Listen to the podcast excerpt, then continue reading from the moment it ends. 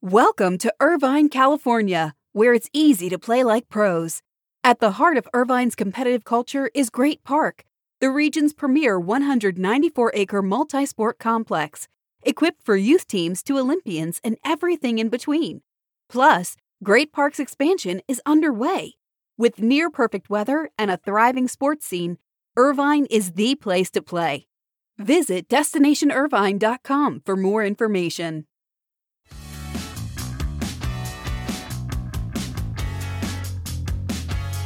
I enjoyed being in Round Rock and Austin, Texas over the last few days at the National Sports Forum, where I gave the keynote address and talked about the issues I'm keeping a very close eye on in sports business. I'll say there's a ton of sports energy in that Austin marketplace. It was great to see people, and I appreciate all the support for the Morning Buzzcast. And this is your morning buzzcast for Wednesday, March 2nd. I'm Abe Madkour. While both Major League Baseball and the union have agreed to resume negotiations in Manhattan, no date has been given on when they will meet next. And with players and owners unable to agree on a labor deal, Commissioner Rob Manfred canceled the first two series for each of the 30 baseball teams. Now, this move cuts each club's schedule from 162 games to around 156. A total of 91 games were canceled yesterday by Manfred. So, how did we get here? Remember, there was optimism going into Tuesday after a marathon session on Monday. On Tuesday, management sent the players a best and final offer. It was on the ninth straight day of negotiations, but the players rejected that offer and baseball moved to cancel the games of the first two series. I will say, both sides, management and the union, have moved closer to each other. But the luxury tax remains the single most difficult issue, and we have talked about that on the Buzzcast. Players view this luxury tax as a cap and want it as high as possible, while Major League Baseball feels a luxury tax levels the playing field. Management has proposed raising that tax threshold from 210 million to 220 million and then raising it from there.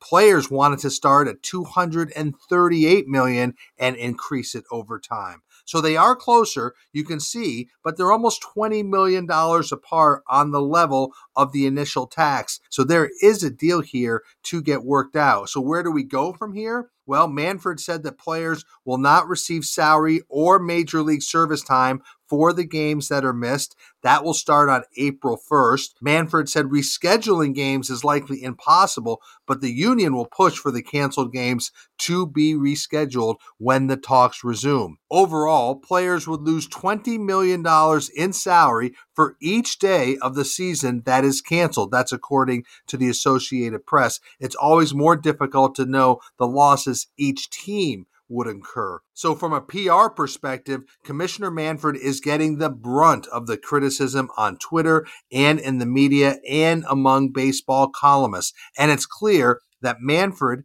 and Tony Clark have the most to lose here the longer this goes on. That we are here at this time is unfortunate, but to me, not surprising. They are close. Now, can the two sides hunker back down and get a deal and is that the owner's best deal? That's what I'm looking at. Will owners move more or will players move closer to the owner's deal? That's what I'm keeping an eye on. And unfortunately, I believe if they don't meet soon and try to just get over this precipice, it could be a while and we could miss more games. So that's where we are with baseball as we sit here on March 2nd. Now, when baseball does return, our Terry Lefton reported last night that the league will announce it has struck deals with two different beer brands as official sponsors. As for the first time, Major League Baseball will split the beer category. Anheuser-Busch InBev is Major League Baseball's longest corporate sponsor supporting baseball for 42 years, and it has renewed its relationship to secure domestic beer, premium light beer, and hard seltzer marketing rights. The key word there domestic. And now baseball is close to securing Constellation brands that will gain import rights for its Corona Extra brand. So, Lefton reports that Constellation's Corona brand will get the designation of Major League Baseball's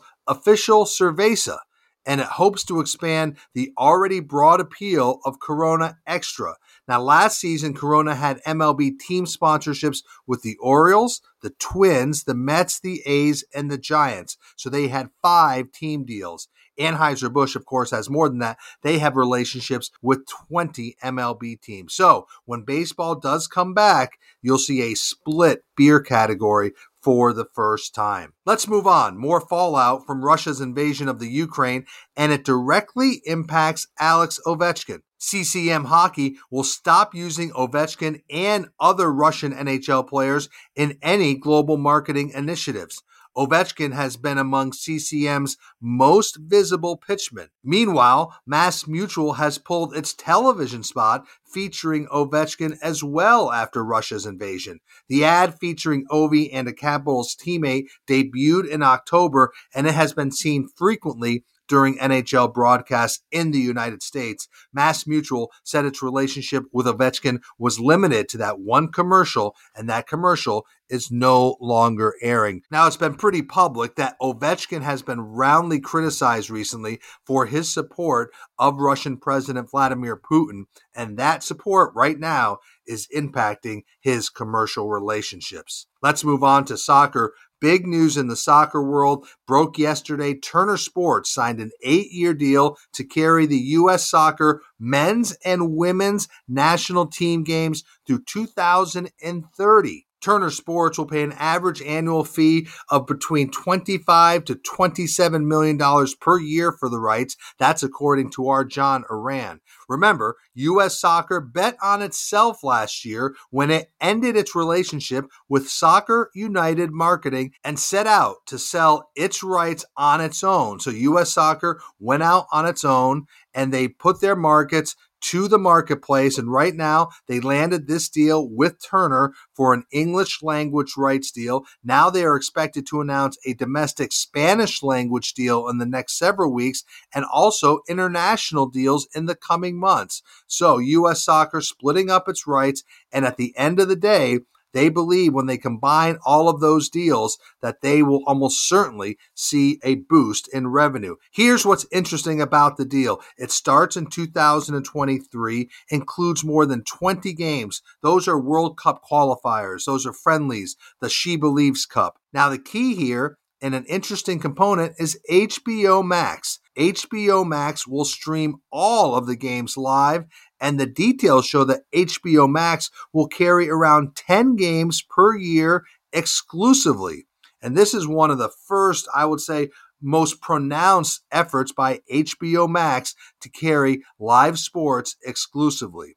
So that's the U.S. soccer deal with Turner Sports. Now we anticipate Major League Soccer's media deal. We believe that could come within the next six weeks. But the bottom line is there's more soccer on and more soccer on multiple media platforms in the United States. And let's end with this around the WNBA. The W has had a nice run lately. Remember, it included uh, getting a $75 million in new investment. But a story from SI shows that the league still has some tense areas to resolve to improve relationships and considerations and conditions for players. The New York Liberty, who are owned by Joe Tsai, were reportedly fined half a million dollars for chartering flights to away games during the second half of last season and for other violations of league rules, including an unsanctioned trip for the team to Napa, California. A couple of things at play here. Joe Tsai is one of the richest owners in sports.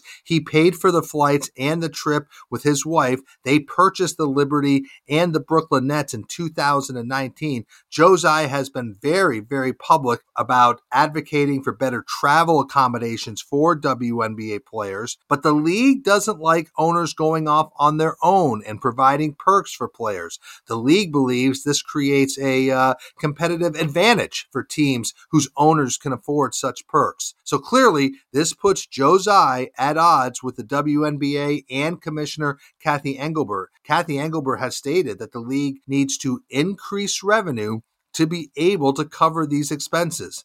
But players will love Joe Tsai for doing this Joe Tsai will continue to push on an issue that is very important to the players.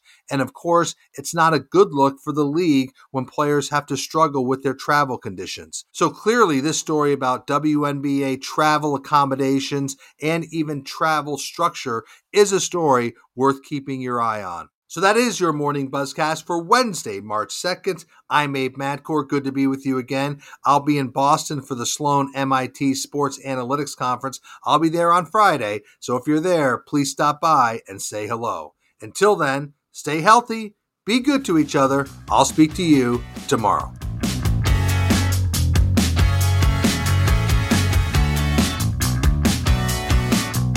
Welcome to Irvine, California where it's easy to play like pros. At the heart of Irvine's competitive culture is Great Park, the region's premier 194 acre multi sport complex, equipped for youth teams to Olympians and everything in between. Plus, Great Park's expansion is underway.